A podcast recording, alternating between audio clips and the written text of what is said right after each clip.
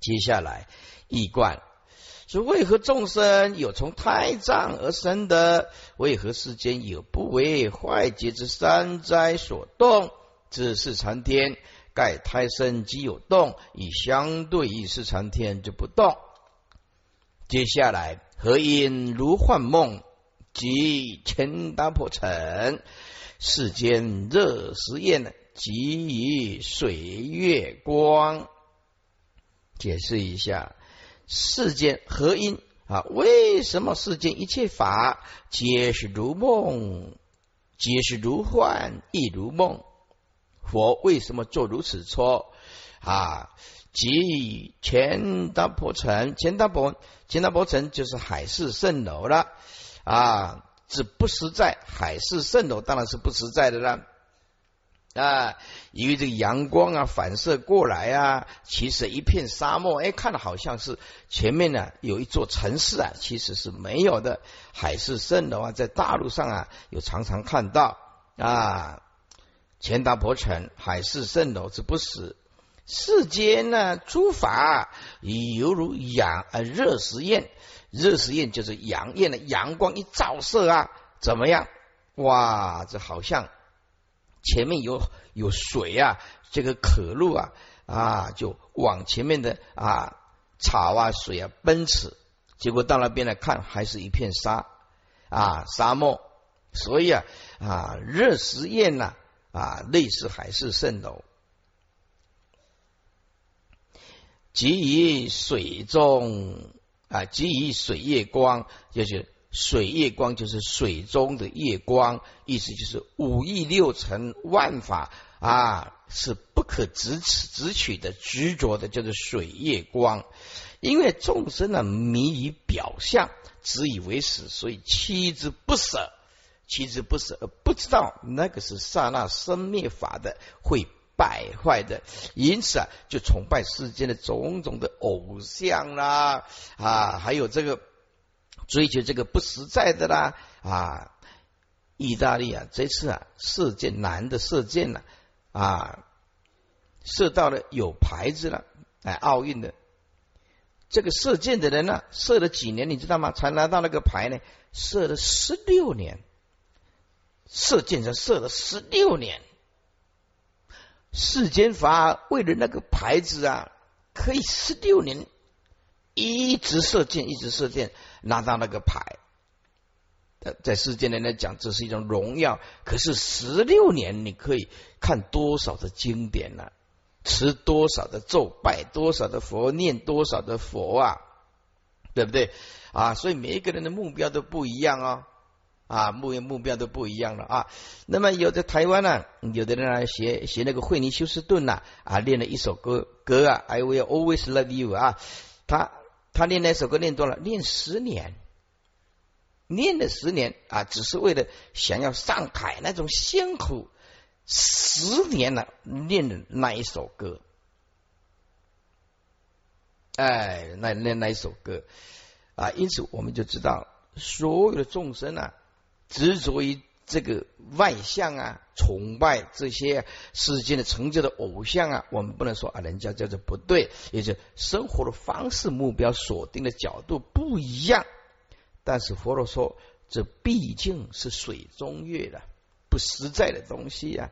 啊，注释如幻梦啊，即如幻亦如梦啊，啊。对，佛在《金刚经》里面讲，一切有为法，如梦幻泡影啊啊，如露亦如电，应作如是观。前达婆城就是海市蜃楼咯，不实在的了。热食宴又称阳宴呢，也就是庄子所谓的野马尘埃呀。此为初春的时候啊，刚刚是春天呢啊，哈喽。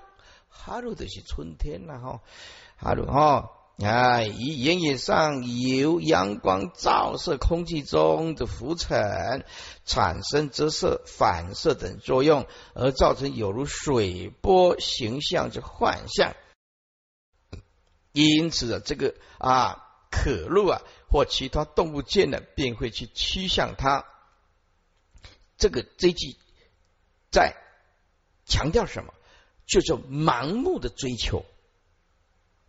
追去就是比喻一切的众生无名的时候，在盲目的追求。哎，所以人之所以痛苦啊，在追求错误的东西，而追求那个东西呢，却也不能过快乐的日子。有钱人有钱人烦恼，没钱没钱烦恼啊！所以因此，可乐或其他动物界呢，便会趋向它。这个可乐是什么意思？就是说啊，无名的众生。这无名的众生呢，看了这个五欲六尘呢，以为可以得到快乐啊，便趋向它。所以我们每天都在追寻跟幻灭当中消失我们的生命啊，消失我们的生命。唯有佛陀呀醒过来啊！本经中佛说，譬如群鹿为可所逼，见春时燕而作随想，迷乱啊。驰去，驰就是奔驰的趋向，而不知非水，不知道那边不是水。就像一切众生的追求五欲六尘，想要得到幸福跟快乐，哎，那是永远追求不到的。这个世间，不管你这个歌怎么唱啊，或者是爱尔兰的什么踢踏舞怎么跳，是不是？这个世间不管你。啊，或者是什么太阳剧呀啊，看了看完了以后，哎，又回归到空虚啊。水月光为水中之月光，水中的月光比喻作啊不实在的境界，而众生呢误认为实在的境界啊，一直去追求。好，底下呀就讲到整个佛教的一个非常重要的。重点对的对的啊，对这个水中月啊啊，师傅呢要讲这个故事，而且是很重要的，跟我们的业力有很重大的关联。这个观念呢，如果你能够彻底的去理解，那么你就抓到了修行的根本。有一次呢，我们的世尊呢在恒河边呢。在说法啊，那时候已经晚上了，大家哎，受世尊呢跟比丘啊都放得很轻松，然后啊，有一群猴子，这猴子啊不了解天上的月亮，投射在这个水中，投射这一群猴子呢就。一直想办法，哎，看到水中啊啊，这个水啊静的时候，哎，看到水中有一颗明亮的月亮。这个猴子啊，一直一直跳下去呀，就用双手啊，要把那个水中的叶捞起来啊。等它一震动的时候，这个水波震动的时候，又月亮又看的不是很明亮。再经过一。啊，一点时间呢，让它平静平静的时候，水面呢波浪平静的时候呢，又看到月亮，这个猴子又跳下去，一直捞，哎，怎么捞就是捞不起来，叫做啊，这个在《阿含经》里面有名的猴子水中捞月，水中捞月，这个意思就是说，你这个在在这个只要你是做人啊，来到这个世间投胎。你一定要了解，万法都不是实在的东西。这个时间，你想要去捞出快乐跟幸福是不可能的，因为天是棺材盖呀，地是棺材底呀，无论闯哪里，总在棺材里啊。他一句话：不当不塞不半行啦。木天木天秋康康啊，这句就是呃三藏十二部经典的终点呐，终极点呐啊。好，再来，佛陀就告诉弟子们说啊，诸位比丘啊，诸位法师了啊，一切的众生不明了世间的真理，真理就就像猴子啊，在水中啊拼命拼着老命要把月亮捞出来。我们呢，众生执着于五欲六尘，希望捞出快乐，捞出幸福，这是绝对不可能的事情，因为万法都是败坏之相。再来，我在《阿含经》里面呢看到这一段啊，又觉得非常重要。既然讲到啊水月光啊，水中的月光啊，这一段又特别的重要。有一次啊。比丘就问啊，就请示佛陀说：“请示世尊呢，我们人死了以后，念经拜佛超度有用吗？”佛说法真的是厉害，他就不直接讲，佛呀就拿起一块石头啊，往那个湖的中间呢就丢了啊。很重的石头啊，就丢下去，扑通就沉下去了。然后说：“比丘们跟着我来，跟着我啊，跟着我就绕绕那个湖啊啊，跟着我念啊，说石头浮上来，石头浮上来，石头浮上来啊，这个绕那个呃石头啊，呃，沿着这个湖边呢，绕着那个沉下去的石头啊，绕了好几几圈呢。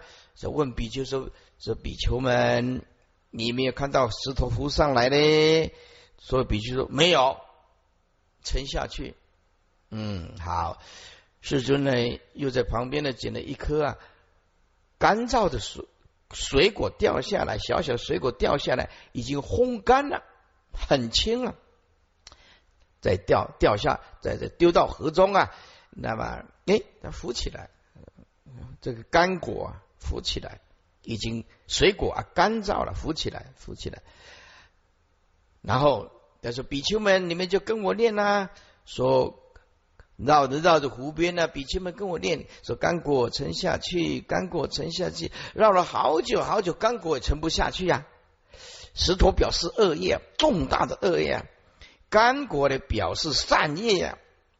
啊，说啊，干果沉下去，干果沉下去，一直念。”啊，类似诅咒他了，哎，怎么念呢？干果还是浮着。好，世尊就是开始说法了。一个人在世的时候啊，所做的这个业，才是决定投胎转世的根本呢，不是靠死亡以后念经和超度。如果我们的恶业非常重的时候，不管你念什么经，不管你超什么度，力道都没有办法，因为在世的时候恶业太重了。这个干果呢，表示善业。如果我们一辈子在世的时候拼了老命啊行善，拼了老命要行善啊，那么这个行善的力道非常的强。那么别人不了解他，每天就诅咒他：“你去死吧，你去下地狱吧。”诸位，他没有造那个恶业，你诅咒他，他不会下地狱的，他不会下地狱的。所以说，这个人没有这么好，你每天赞叹他，他不会成佛；这个人没有这么坏，你每天诅咒他，他也不会下地狱。佛陀在这个阿含经里面在表达什么？他的重点在表达，要珍惜人生，活着的时候才是造强大业力决定性的转捩点，而不是说等到断气以后才来靠念经啊超度，这个力道非常的小。诸位，什么时候念经跟超度有效呢？也是有时候也不是很严重的，刚好在中间，那个就力道就比较大啊。再来，要不然，除非你要做大功德。好，我们再来再讲到这个盂兰盆经，这个先小圣的思想先摆在旁边，再讲到盂兰盆经。这一人门经是穆建年啊，他在世的时候啊，对对这个佛法生了不敬，同时啊也毁谤，因此堕入这个恶鬼道。那么在佛在世的时候办了这个千生斋，千生斋。那么办千生在以后呢，啊，穆建年的母亲呢就升天。诸位，那一千个人呐，通通证阿罗汉果。你什么时候有能力去请一千个阿罗汉果来吃饭？好，再来《地藏经》。的《地藏经》说，我们人死以后，阳间在世的人做了这个大功的，那么王者可以得到七分之一，七分之一。有比丘就问了，说：“师傅，小圣的《阿含经》这样讲，说一切依业力而转动。大圣说，还是有希望超度。”师傅，两本经典都是佛所说，如何来解而没有矛盾？我就跟他讲，我跟这个比丘，因为这个比丘提出这个问题来，这个问题也是大家的问题啊，我就跟这个比丘解解答。你一定要了解，佛陀说法它有时空性的，有整个背景。佛陀成道以后，鹿野苑啊，对这个啊。比丘讲四谛法，三转四谛法，苦集灭道。这个时候，佛陀都一定重复的讲。你打开《阿含经》，佛陀一定讲：智一子，法一子，莫一一子。你要依靠你自己，智一子，法一子，要依靠佛陀所讲的正法来解脱自己。莫一一子，千万不要靠别人那些光怪陆离，别人说能够，别人都帮不上忙。自一指就是你修行是内心性的问题，你自己要有骨气，从内心里面发起悼念，你要依靠你自己。法一指要依靠佛陀的正法啊，给你一个正确的方向啊。莫一一直千万不要靠其他的。这个时候的佛陀都是重视自力，自己的力道，劝比丘要有骨气。要自己独立，要站起来，因此啊，偏重于鼓励你，万法回归到你自己的心，还是你自己最大的问题。佛已经讲到了根本的问题了。好，那么世世尊为什么后来讲大圣的时候啊，认为哎还可以超度呢？因为。大圣重视的是不断灭，不断灭，不断灭啊！说一禅提者，在小圣来讲是断了善根，等同没有佛性了。一禅提的，可是，在大圣来讲的话，涅者不生，盘者不灭，所以涅盘者并没有断灭。虽然他现在啊堕地狱啊。一禅体呀，断善根了，经过了无量劫的受苦，他仍然有机会再起来成佛。小圣叫你重视戒律，来巩固你我们的道心。大圣不舍一个众生，认为佛性是不会断灭的。站在这个角度，再给众生一次的机会，再给众生一次的机会。所以，这个小圣的。的经典跟大圣经典后面有有它的它的存在的啊存在的佛的内心的呃重大的呃这个启示，小圣重视智力，大圣再给一个机会，因为万法都是涅盘，涅盘者不可不可以断灭啊，不可以断灭，所以当你看到这个小圣跟大圣的戒力的时候，哇，怎么会差这么多？你你在小圣界的时候，你犯的根本大戒杀盗淫妄，你别想忏悔。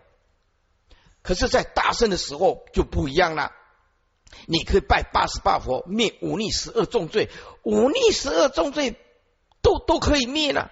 你可以持大悲咒，十万八千遍啊，十万八千遍持大悲咒可以灭五逆十恶重罪啊！当然要诚心忏悔以后，开始持大悲咒了，十万八千遍啊，持大悲咒临病中，还有若不往生诸佛国度者，观世音菩萨誓不成佛。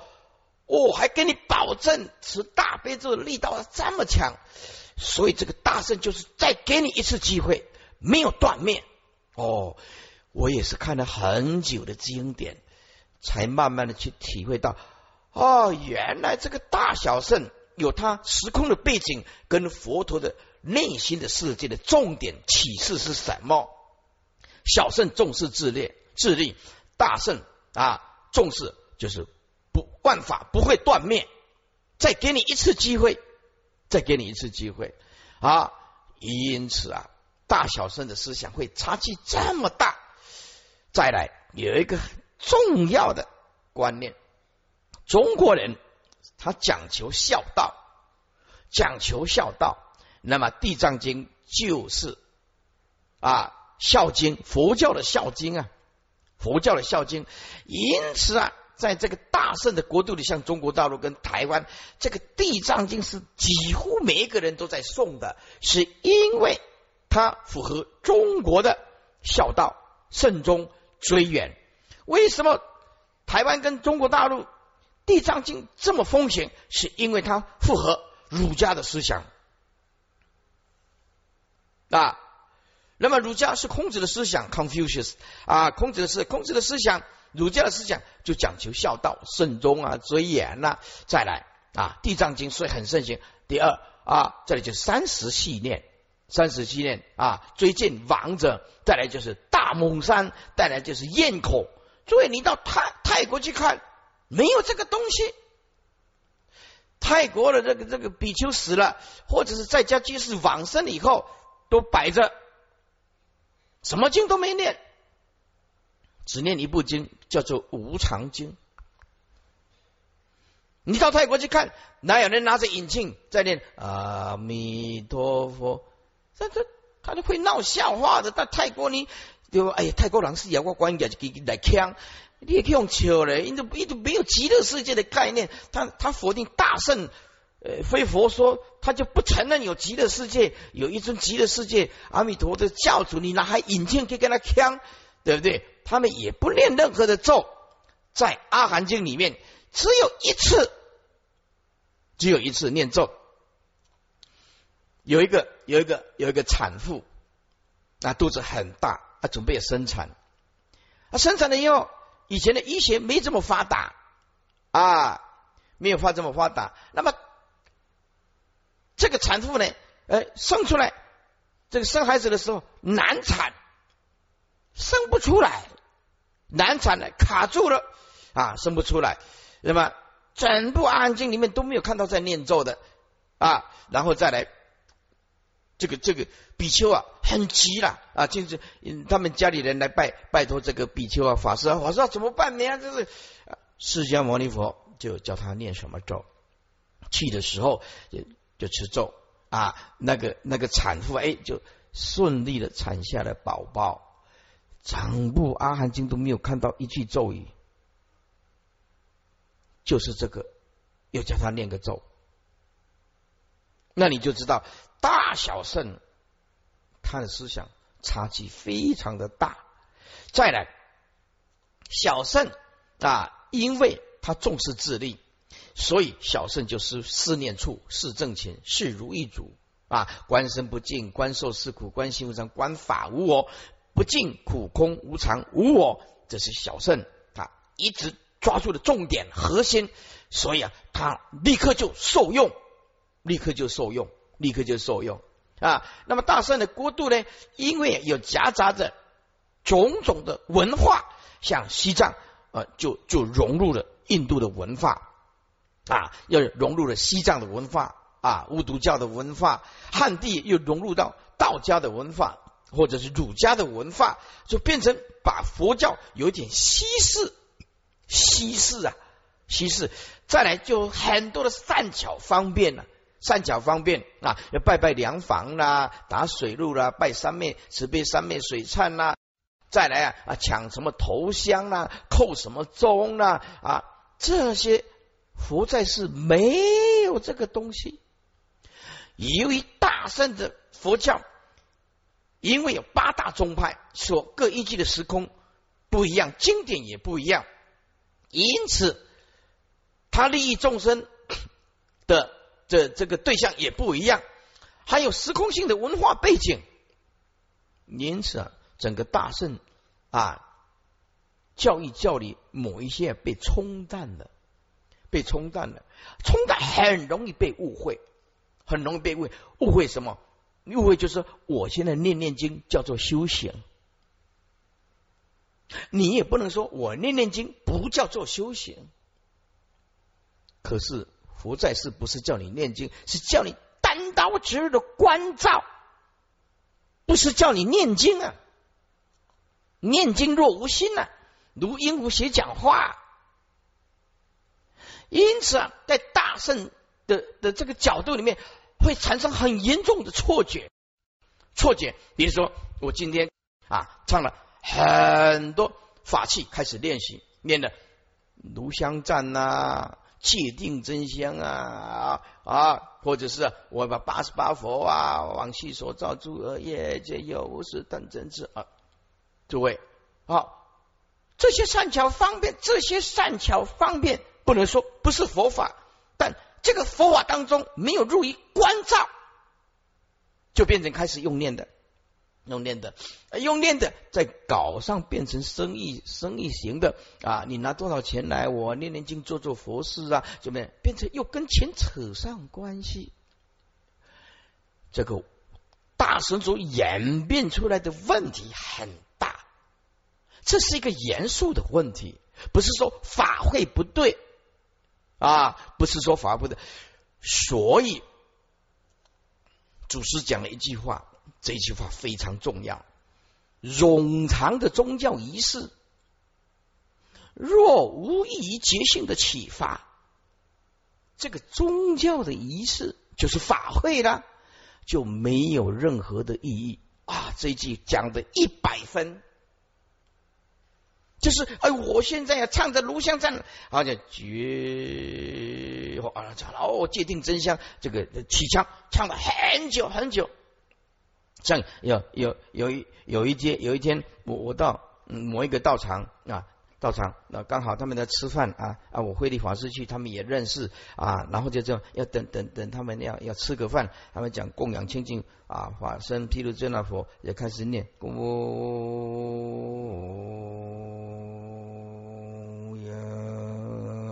很庄严，很庄严啊！听了菜都要灵语，菜都饭菜都冷了啊！我们这个胃肠又不是很行，所以太大声了很多。他不是重视关照，他是重视仪式，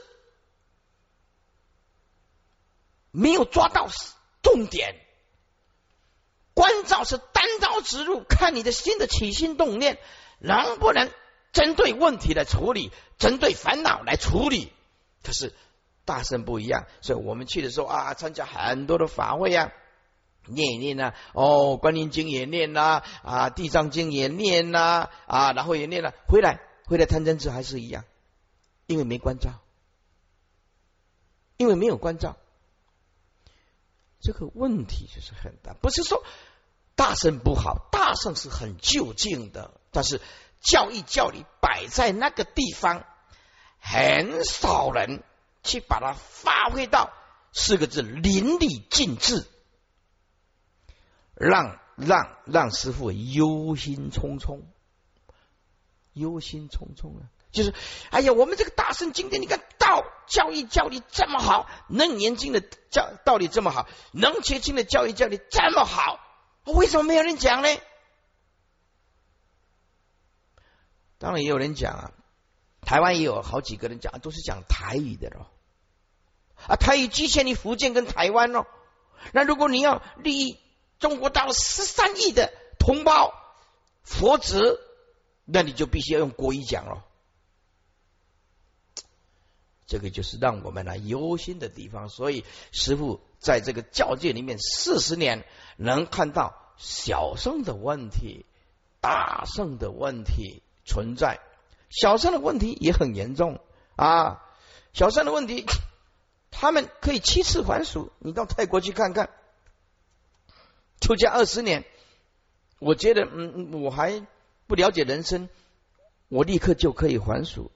比如说啊，我出家超过二十年了，这是泰国的啊。有时候啊，我出二十年，二十年后 还俗以后，为什么我我没有尝试到结婚的滋味，我就就还俗还俗结婚，结婚以后发现，嗯，生了一两个孩子，我觉得是。哎，我觉得还是不适合结婚啊！已经有一两个孩子交给老婆，我我我我再来拜法无师啊，为为师哎，你知道吗？哎，这这这泰国就常常这样子喽，他们可以还俗七次喽，他们可以还俗七次，所以他们还俗就变成很平常了啊！哎，我出家二十年以后啊，再来还俗还俗生两个，这是比喻哦，外婆金价生哦。比喻哦哈，比喻哦，你们当讲我听讲师傅讲生两个，我无生哦你。这些比喻，我让听见讲哦，有人听听笨笨的都听不懂我的。我是说，比喻在泰国就是有这种情形。出家有二十年啊，就还俗要结婚了，生两个，两个要再来拜徒弟为师啊，徒弟就变成我的上人。哎啊，我的上人以后经过二十年以后，我嘛干嘛被他结婚委拜？一换一一个出去，啊个换写的这两个拜我为师。这个。在泰国有有存在这个问题，而且在泰国有个激烈的方式，一谈到大圣不屑一顾，不屑一顾的攻击、诽谤、批评啊，那那一些泰国比丘来来来到这里的，有的是比较缓和，有的非常的激烈，对大圣非常的不满，甚至就差一点拿没有拿刀子来砍我们而已，哎。所以他们那种激烈的心态，无法容忍大圣的存在啊！大圣的问题在哪里？大圣的问题就是太多的善巧的方便，都是念经，都是做佛事，而真正对法上的义理这么重要的，没有人说，没有人说，这个是很悲惨的，很悲惨的。所以师傅呢？希望不忍众生苦啊，不忍圣教衰啊，我们总得要有人牺牲啊。所以师傅就想发这个坚定的意志，一定要把《楞严经》啊。如果你讲国语，可以利益几十亿的人；那如果你讲台语，变成只能利益台湾跟福建的啊，那么干脆就用国语讲了。所以《楞严经》已经完成了，那么《楞严经》就继续再把它完成。总要有人做这种工作嘛。啊！我从来没有发现说我要做一个世界级的名人，我从来没有发现这样。但是我发现要做一个降服自我、以无所住的心，跟佛的心啊是一样的心，一样的心。所以我发现，我从不发现我要作为世界级的名人，但是我发现要做一个自我降服。心与佛相应的修行人，哎，今天呢啊，因为啊讲到这个水中月啊，这个就是太重要了，因为这个大小圣的问题呀，你一定要借重这个时间来好好的给他分析问题出在哪里啊。接下来，所以念经念佛。有没有办法超度亡灵？诸位，重点要看这个人在世的时候，他所造的善业跟恶业。那么，我们应当遵守啊，《地藏经》说做了七分，还可以得到一分。因此，我们现在把它归纳起来，从小圣的思想，我们学到一点可贵的地方，就是。小圣最可贵的地方，就是叫你要自觉，一定要靠自己。哦，这一点是大圣比较疏忽的。大圣总是说我念念佛，靠阿弥陀佛，可是贪嗔痴始终放不下，烦恼啊还是放不下，一点小事情百般计较啊，割舍不下。所以这个这一点就比不上小圣的自觉的功夫。这小圣可贵的地方。在自觉的功夫，大圣的可贵的地方，就永远不放弃任何一位众生。这个是大圣可贵的地方，就是大圣认为说，所有的众生都有佛性，我们再给他一个机会，再给他一次的因缘，总是如此的慈悲，这个是大圣伟大的地方。伟大的地方，如果把这个小圣再加上大圣两个，不要去看对方的缺点，那么就是变成 perfect，很完美的，很完美的啊。三十七页一贯，为何世间如梦似幻啊？如海市蜃楼。如阳光与浮尘所产生的虚幻水影，以及如水中之液，皆非实有而现有相。众生因此啊，迷其表象，只以为实，屈之不舍。翻过来，三十八页，何因所觉知？即以菩提分。说佛为什么说七七觉？这个觉就是智慧啊，智慧啊，照了啊，七觉智这个智呢，用我们现在来讲呢，类似一种分类啊，就是一种分类，就是智慧，把它分成七种的角度来说。佛何应说七种智慧的分类呢？以及三十七助道品菩提分，这个菩提就是觉悟、自觉、觉他。三十七道品啊，这个我们在十四讲表还考过试的啊。诸位，这个曲觉之有种种的名相，有大概有八九种的名相，你一定要了解。啊，我念一下：七觉之又名七等觉之，平等的等，七等觉之。接下来又叫做七片觉之，片就是片三千那个片。七觉之又称为七菩提分，七觉之又称为七菩提分宝，啊，加一个宝字。啊，所以七等觉知、七片觉知、七菩提分、七菩提分宝。接下来另外一个七菩提分又叫做七觉分，觉悟的觉，七觉分。另外一个名词叫做七觉意，意就是啊，我们第七是莫那是那个意，七觉意，七觉意，又叫做七觉智，志气的志。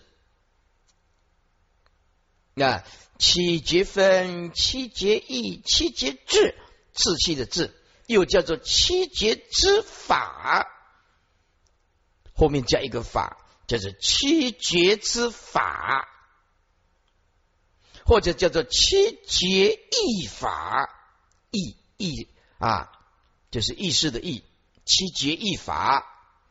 那么如果是简称，简称七节。啊，如果你在经典上看到啊七节，那么就是七菩提分。我再念一遍，啊，它不同的名词名相有七等觉知、七片觉知、七菩提分、七菩提分宝、七觉分、七觉意、七觉智、七觉之法、七觉意法，简称七觉。为什么要这么复杂？因为七菩提分它太重要，它是一个人成道的根本。我们看下去，为什么它这么重要？所以看底下注释，你就知道这个七菩提分要用一点时间，是因为它太重要。对一个修学佛道的人来讲，它太重要了。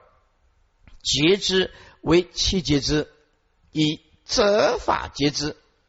你看哦，嗯，我们常讲“宁可百年不开悟”啊。不可一日走错路啊！不但要选择善知识，还要选择正法。看看一下这一段，择法节知是什么意思啊？择法节知就是以智慧选择真法，放弃虚伪法。真法能了生死，是佛陀讲的正法；虚位法是啊，这个凡夫法或者外道法、全法，不是究竟实义法。所以择法皆知，真正的意思是以智慧选择真法，真假的真，气息未法。你看这个重不重要？啊，你今天如果说不听经、不闻法，你如何用智慧来选择呢？所以在座诸位啊，修行绝对不是你关起门来念阿弥陀阿弥陀，还是诵诵金刚经啊、地藏经啊、持持大悲咒就了得的，就可以解决问题的。首先，你就必须用智慧来选择真法。祖师讲过一句话，这句话可是重要。如果你没有能力选择正见和正法，你这一辈子或者生生世世注定成不了天人师、佛世尊。你看这多么的重要啊！Repeat 再一遍啊！如果你没有能力选择正见和正法，那么今生今世还生生世世就注定。注定啊，你成不了天人师、佛世尊，那么你就知道这个责法节制有多么的重要，多么的重要。在在这个《能切经》的后面说，我们修行当依何人？啊，《能切经》后面讲当依圣善之事，这个圣就是殊胜的圣，圣善之事什么意思？就是一定要依止大悟的圣人，大彻大悟、明心见性。的圣人为什么要要这样依？只有他能了解不生不灭的涅盘妙性。你不你不见性，你不可能了解佛的本妙、本觉、本心是什么。所以第一个叫做责法皆知，第二个精进皆知，因为这个太重要，这个气节是太重要了啊！精进觉知是什么意思呢？就是用智慧。啊，精进于正法不懈怠的觉悟啊！简单讲，你要精进，行，不是盲修瞎练，不是硬干，不是瞎搞。你要什么？要用智慧精进。为什么精进后面还有个觉呢？就是用般若智慧精进。般若智慧就是代表正法。摩诃般若啊，所以这个这精进啊，正法不懈怠，叫做精进觉知。换句话说，第二种还是要用智慧来精进于正法，而永不懈怠。诸位，你在家自己用功啊，你一定会什么？久了会生懈怠。诸位哦。你今天你来听经文法有一个，除了心开意解，还有一个重要的关键在哪里？你知道吗？关键就是培养天经文法，培养精进的心境啊！时间到了，我就是不管听得懂不懂，我车子一开啊，捷运一坐，或者用走路的，要跑路的，我就不管。怎么样？一定要坐在文殊讲堂的底下。这个有一个好处，就是我要把精进变成一种习惯性。这个就是好事。所以这个将近呢，啊，就是一种久了以后就变成一种习惯性啊。你的文殊讲堂啊，就像阳光啊，里面呢在家久了以后啊，故也操铺啊。故也差不啊，需要阳光晒一晒，知道吗？需要阳光晒一晒。所以在这诸位，你千万不要把来文殊讲堂听经闻法当做是一种负担跟压力。你要反过来，从另外一个角度讲，嗯，每星期六我只是为了享受这个 enjoying life，我要享受一下生命，我要听经，要文法，培养这种精进不懈的精神啊！师傅赞叹你，赞叹你。哎，所以这个精进正法不懈怠。第二、第三叫做细觉知，这个特重要，特别的重要。喜悦是生命的本质。因此，这个这个喜悦，它扩大来解释，就是胸量很大，可以宽恕，可以容忍众生。二六十中都是用一颗喜悦的心，喜悦的心就是一顺境不骄傲，一逆境也不气馁，不挫败，没有挫折感。这个喜悦的心，就是我欢喜一切的果报，同时我努力开采内在的般若智慧。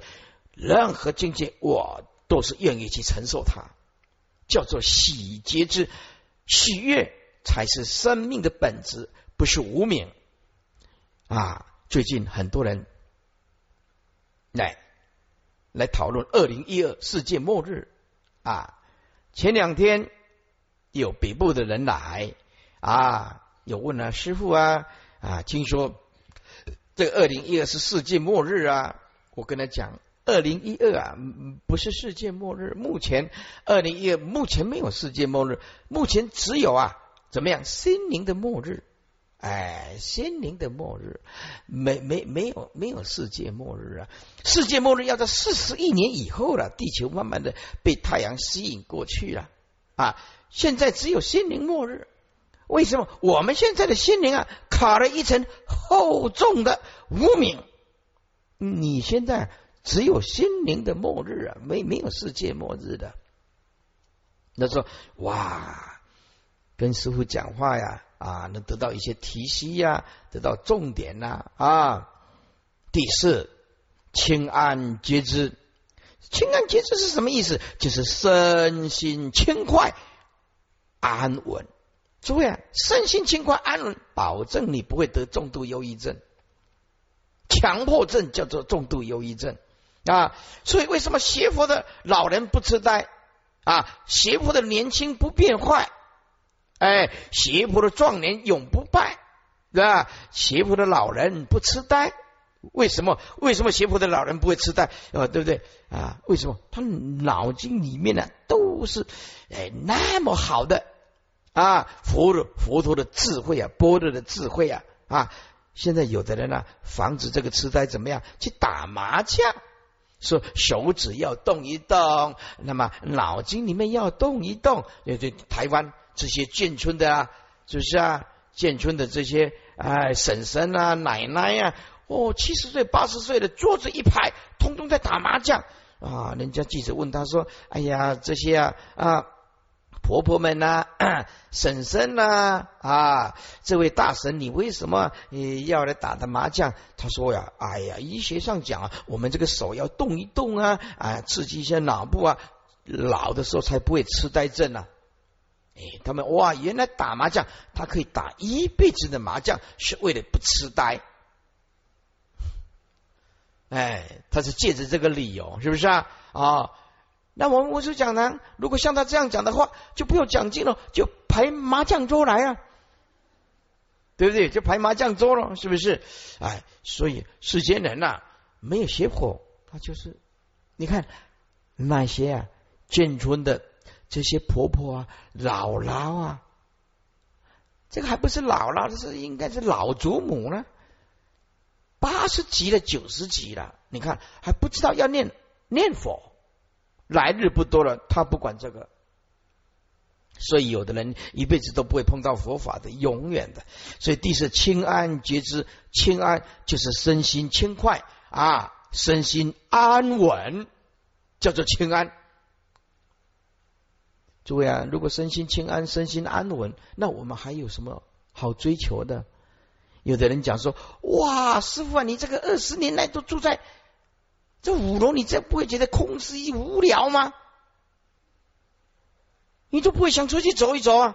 我说有有要出去走啊，怎么会不想呢？常常想要出去走走，可是一出去没戴眼镜，车子来看不到，再来空气也不好，在半路就被拦截，拦截。你看哦，我来文殊讲堂这样二十几年哦。从八九年，一九八九到现在成立以来到现在，几乎都是在讲堂里面呢啊弘法哦，连最近的这个旁边都没有去啊你看到现在，耳发苍苍，耳视茫茫，耳齿牙动摇。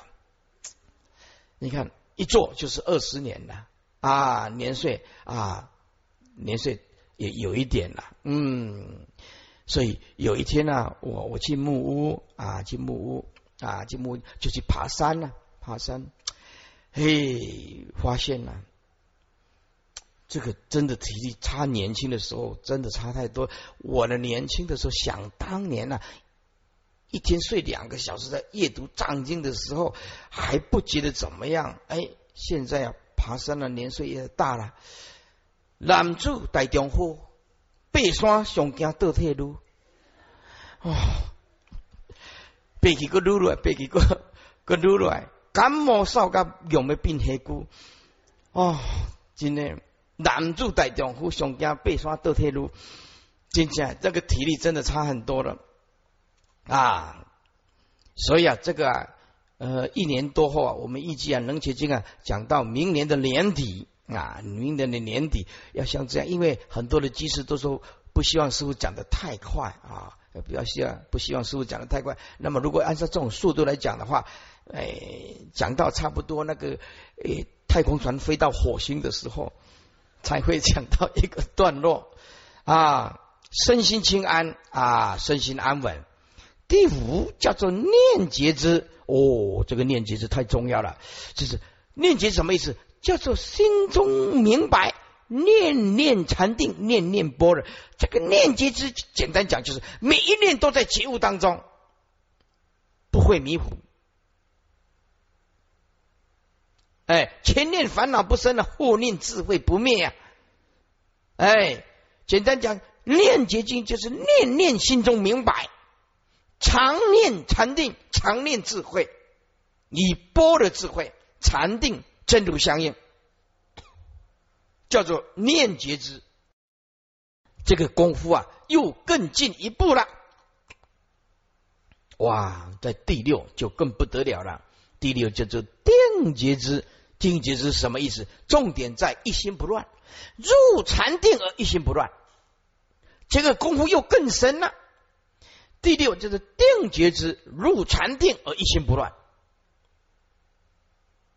啊，第七叫做行舍皆知，行舍皆知就是说心呢没有偏颇，也不执着空，也不着有，保持心的一种平衡。叫做行舍皆知，行舍皆知，简单讲就是无所住，万法无所住，叫做行舍。这个舍就是不着，不着啊！管这个世间呢发生什么事情，就是两个字不着，三个字叫做无所住，四个字叫做空无自性。所以这个行舍觉知，就是心无偏颇，不执着啊，保持心的一种平衡，万法无所住，叫做万法尽舍。这个舍字，包括身心世界钱财啊。所以啊，十方三世一切佛，以能舍而成就。十方三世一切佛怎么个成就法呢？因能舍，没有一件身心世界什么财产的，通通放，通通舍。哎，接下来菩提分就是三十七住菩提法，又称三十七住道品：四念处、四正勤、四如意足、五根、五力、七觉知、八正道。诸位，这个。在我们在十四讲表里面呢，还叫大家默写三十七诸道品呢啊，每错一个字扣零点五分呢，我还记得很清楚。每一个字扣零点五分呢，默写三十七道品，哇，那个整篇呢背起来呀啊，很多人在考一百分。哎，三十七诸道品，所以我。师傅说吧，啊，能取经就等于啊，三藏十二部经典的总复习啊，就是这样子，好像要准备要联考了，要考什么？要考佛了，嗯，要考佛班了啊。